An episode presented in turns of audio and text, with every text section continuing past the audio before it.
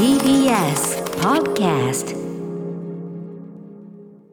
時刻は7時42分です。TBS ラジオキーステーションにお送りしているアフターシックスジャンクションパーソナリティのライムスター歌丸です水曜パートナーの TBS アナウンサー山本貴明です。代役です。ここからは 新概念提唱型投稿コーナー。代役。まあまあまあ日比さんお休みのね、でもちょっと山本さん楽しんでくださいこのコーナーね。最高です。出たかった。うん、えー水曜日の企画はこちら。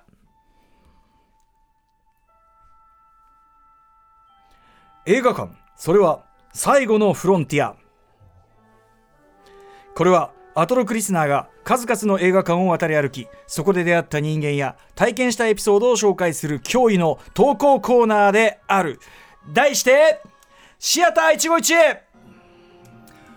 このコーナーは映画館で出会った人や目撃した珍事件などなど皆さんが映画館で体験したエピソードを募集するコーナーとなっております。山本さんもね、はい。山本さんもだからそのムービーウォッチメンね課題作本当にこまめに見ていただいているのもあるし、ねもう毎週楽しみで、うんあのー映画館だから行かれる方ですよね終わったねもう行ってますね、ん。毎週行ってます行ってます。あの映画館に行かれる習慣っていうのは前からあったんですか？世代的にはねだいぶええ。そういうなんていうの習慣がこう若い人から減ってきた時代ではあるとは思うんだけど。そうですね。大学の頃とか、まあ、社会人になりたての頃とか、あの気になるものがあ,、うん。あるなっていう時に、時間があったら覗いていくって感じああでもいいですね。それね粋な見方ですねちょっとね。うんたまに行ってるいろんな珍事件とかね。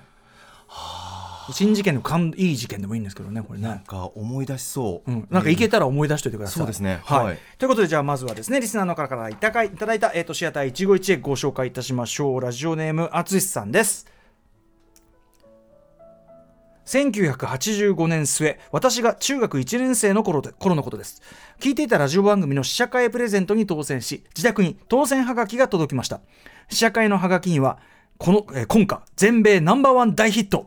トップガンと記載されておりました。1985年。ね、えー末だから多分公開6年翌年ってことかな、えー映画の内容も分からずに応募していたため戦争映画か怖いのかなと想像しつつ私は学校をサボって埼玉県の田舎から夜の日比谷スカラ座へと向かいました。いいですね映画館には早めに入れたのですが田舎者の私にとって日比谷スカラ座は広すぎてどこに座ったらよいか迷ってる間にどんどん席が埋まっていきました。一般ねあの結構スカラ座ってあの今のだからその宝塚があるところのビルにあった時だと思うんですねこの時はね、うん、やっぱでかいはでかかったですけどね。そこでだからかなりいっぱい集めてやった試写会なんですね。多分当時も大ヒットしましたからね、えーどうしよう。立ち見になっちゃう。と泣きそうな気持ちになっていたところ。当時の映画館立ち見ありえましたから。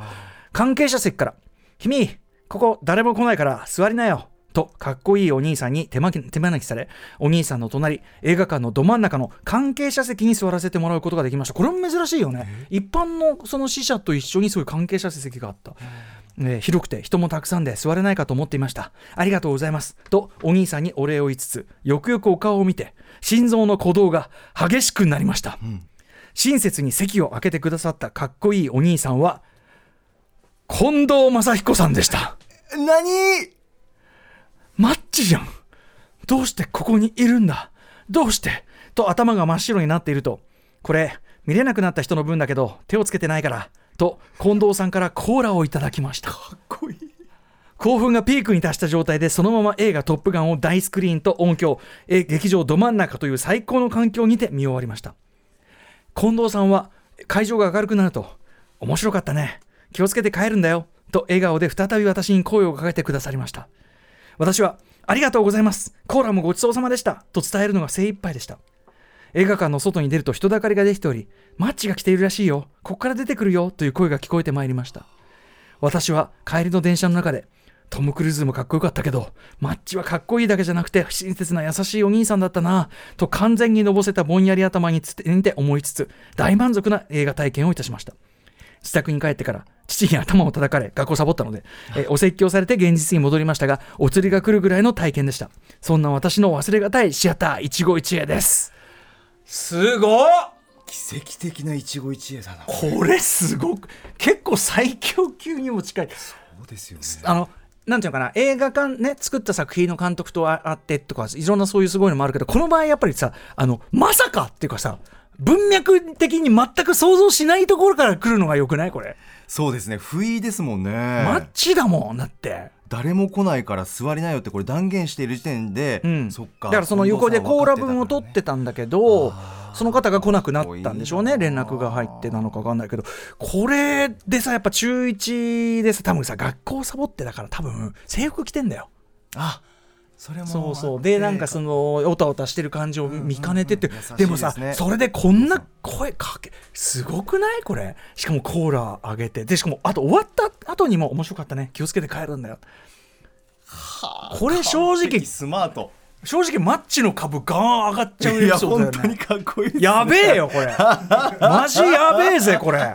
しかも出待ちでマッチ来てるらしいよ、ここから出てくるよってあいう。これちなみにね、あはい。えっとね、トップガンは日本公開86年末で、だからこれね、ひょっとしたら、淳さん、気をつく間違いで、ひょっとしたら86年、あアメリカがアメリカが86年5月公開なので、ええどうだろうね、ひょっとしたら、あの86年じののひょっとしたら時期間違いかもしれないけどね、ごめんなさい、85年末ってね、私、あれですけど、はい。えーちょっとちょっとこれ、審議、ちょっとね、あれかもしれない、あの映画の公開時期伸びたとのかもなのかもしれないし、ちょっとわかんないけど、はい。えーという、まあ、実際のところ、アメリカは86年5月公開、日本は86年末公開ということでございます。86年末。うん。あそうだよね、そうそう、そんぐらいだよね。でもね、にしても、隣でマッチと一緒に見てるってすごいですよね。あのー有名人目撃談みたいなやっぱあるけどね、確かに映画館ね。あうん。ある。あんまりね、もうじ時効になってる範囲ならいいと思うけど、うん、まあ誰とは言わないですけど、ええ。六本木の東宝シネマズで、有名人とシアター一期一会あるな私。それ最近？比較的。最近。もういて、もう昔だったらいいんじゃない？あいえっ、と1か月前ぐらいですあ最近ですね、それ。それはいわゆる最近ですね。お忍びかもしれないからね、そこはね。でディスタンスで、はい。あれカップルだったと思うな、はいそれはもういよいよ黙っときましょう、それは。そうですね、はいマスクつけて、えーそれはわかるでしょ、それは。あ のーでもあれだ、それこそ、あのーオルポギヒルズで言うと、ええ。あのーままだ全然こういうふうになる前なんなみんながマスクつける前に、はい。完全マスク防備。でももう明らかにめちゃくちゃおしゃれでかっこいい若者が、あれ映画なんだっけな、まあ、とにかくその見に来ててあかっけえなみたいに思ってたら、はい。映画こう出たところで、はい。その若者から声かけられて、え普通にニュースの加藤茂明さんでしたっていうね。おおおお茂さすがっつって。うん、そうそう。やっぱ彼は本当に映画好きだからそういうの見てるとかね。ああと広末涼子さんとこのねあのキャンドル・ジュンさんとのご夫妻をシシャンテで見かけたなとかね、はい。あとやっぱなんといってもこれ前もシアター一期一会したしたけど、あのーやっぱ強烈だったのは「タイタニック」を渋谷の,、はい。あの今の東宝シネマズのところ渋谷東宝のところあのあの、はいえ道玄坂のところええのあそこにみんな見に行って、はい。でチケットをまあ下のところで買ってたら、やっぱ一緒に列に並んでてでまずすごいこうカップルなんだけど、はい。あの女の人がすごい素敵綺麗で、ええうわすごい女いるわと思ってで男の方見たらあ男もすごいがたいよくてかっこいい。うわ美男美女派手な美男美女だなと思ったらあの吉田栄作さんとあのあの、えっと、当時お後に奥様だった、えっと、ごめんごめんごめん合わせる名前名前はせっかくわかりますわかります。ん？平子梨沙さん。そうあ平子梨沙さん、そうそうそう。あの吉田栄作平子梨沙カップル。これ立ちます「タイタニック」を見に来る吉田栄作平子梨沙カップル。これがまたいいじゃないですか。いいですね。うん、味の味の味の濃さの塩梅がちょうどいいじゃないですか。うんでもねそれで言うと僕はい。もう本当気まずかったのが、ええ。アベンジャーズエンドゲーム見に行った時に、あのね見たことあるようなシルエットの女性だなと思ったんですよ。はあは映画館の中に入った時に、えでその人たちが先歩いてて、ええ席に座って僕はこう階段登っていく最中だったんですね、奥の方の席で、うんうんであれ見たことあるシルエットだなってパッて見たら名前言えないですけど TBS の女性ア,、えーうんうん。アナウンサーの先輩だったんですうよ、んうん。彼氏と来ててっきからそういう話をプライベート。でそういう時どうしたらいいのか分かんなくなるんです、あーまあね。ただ出方を見ようと思って向こうの、はいはいはいはい。でもう目はあったんですよ絶対に、うんうん。向こう目あったんです、うんうん。目があった時に向こうはパッてそらしたんです。うん。絶対僕って分かるんですけど、えだから僕もパッてそらしたんです、えええでその後もう映画に集映画見ながら、うんうんうんその二人のなんかちょっとこう,、うんうんうん。なんか仲良さげな感じとはもう全然集中できなくて、えうんうんうん。エンドゲームからその先輩にちょっととにかく とにかく。それだからあのあれよねやっぱそのそれろギロッポンとかさギロッポン。とかはさいるんですよ。あのさギロッポンでさ困るんですよ。あのギロッポンで秘密のデートはやっぱさそうそうそう。あのすしてくれんなよと。そのそんなん合うから。そうなんです、うん。だから例えばちょっと品川ずれるとかね。そうねど真ん中で、うん。まあ品川だって行く時は一緒だな。バレるか人も多いああもうちょっとなんか剣をまたぐとか、えー気まずかったな。それはあるわな。うん。いやにしてもだよ。その芸芸能人有名人目撃エピソードね多くあれどここまでマッチと。いや本当こんなことはないよ普通。これはすごい。宝物のような思い出やべえマッチ。ちょっとすごいすみません。なんかすごい別に今まで下がってたわけじゃないですけど上がりましたねこれね。マッチとともにコーラ参ったこれ参った参った。これななもう一発いくか？行きましょうか。ラジオネーム成績桜ヶ丘さんから。性癖かな？性癖性癖桜ヶ丘さんから。失礼しました、先日映画館にまつわる一つの黄金コースが完結したので初めてメールしました話は去年の秋頃から始まります。Amazon プライムでバックトゥーザフューチャーの配信を見つけた私は、ん。そういえば初めて見たのは小学5年生の頃だったなぁと思い出しちょうど5年生の娘を誘って鑑賞。